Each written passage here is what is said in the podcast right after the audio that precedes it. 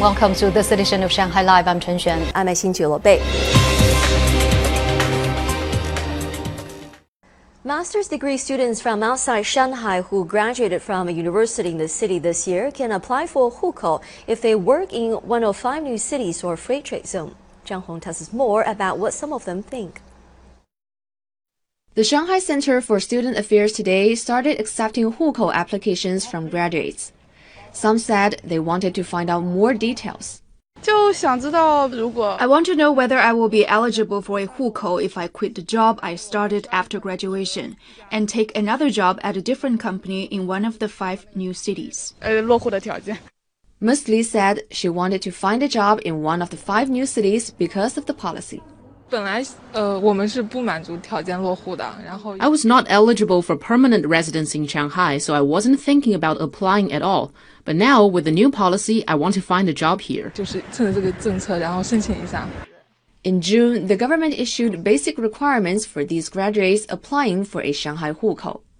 One of them stipulates that the company the graduate works for should have registered capital of at least 1 million yuan. I work for a small law firm with only a few employees. It doesn't have registered capital of 1 million yuan. I don't know if the previous requirements will still be applied to the new rules. Applications should be submitted to the Shanghai Center for Student Affairs by the end of this month. The policy was introduced to attract high-quality individuals to the five new cities in Jiading, Qingpu, Songjiang, and Fengxian, as well as Nanhui of Pudong New Area. In the past, students from elsewhere on the mainland who wished to settle in the city needed to accumulate 72 credit points.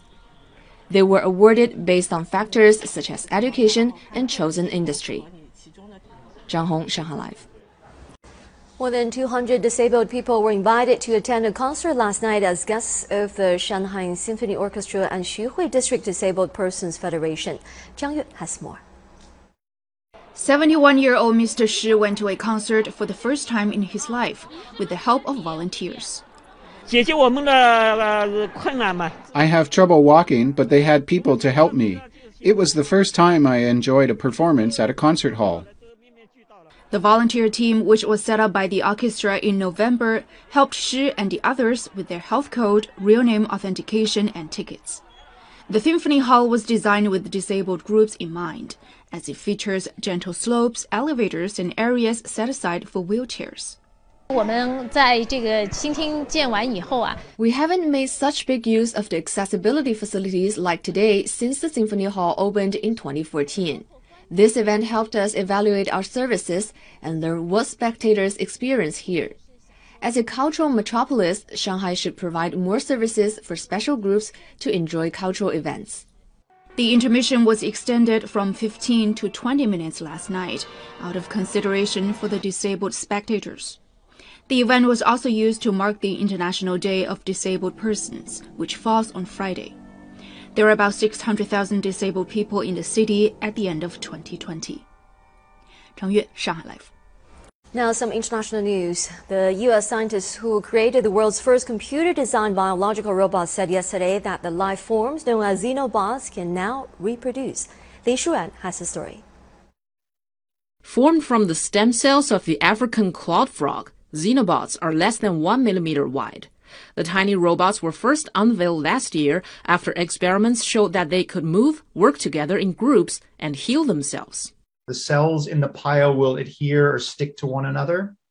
And over about five days, if the pile is big enough, it will also sprout these small hairs, these small cilia, and the pile itself will start moving. And that's a quote unquote child xenobot. The scientists that developed them at the U.S. University of Vermont, Tufts University, and Harvard University said they have discovered an entirely new form of biological reproduction, different from any animal or plant. They can get into places that more traditional robots couldn't get into. They're biodegradable, um, they're genetically unmodified, and they're also biocompatible. Um, so it may be in the long term, we're able to create biobots from human cells to make the xenobots, scientists scraped stem cells from frog embryos and left them to incubate. They found the sphere-shaped xenobots made from around 3,000 cells could replicate, but it happened rarely. With the help of artificial intelligence, scientists tested billions of body shapes to make the xenobots more effective at this of replication. The supercomputer came up with a C shape that resembled Pac-Man from the 1980s video game. They found it was able to find tiny stem cells in a petri dish, gather hundreds of them inside its mouth. After a few days, the bundle of cells became new xenobots. In the future, uses of xenobots could include collecting microplastics in the oceans, inspecting root systems for plants and trees, and regenerative medicine. 雷舒然，上海 Live。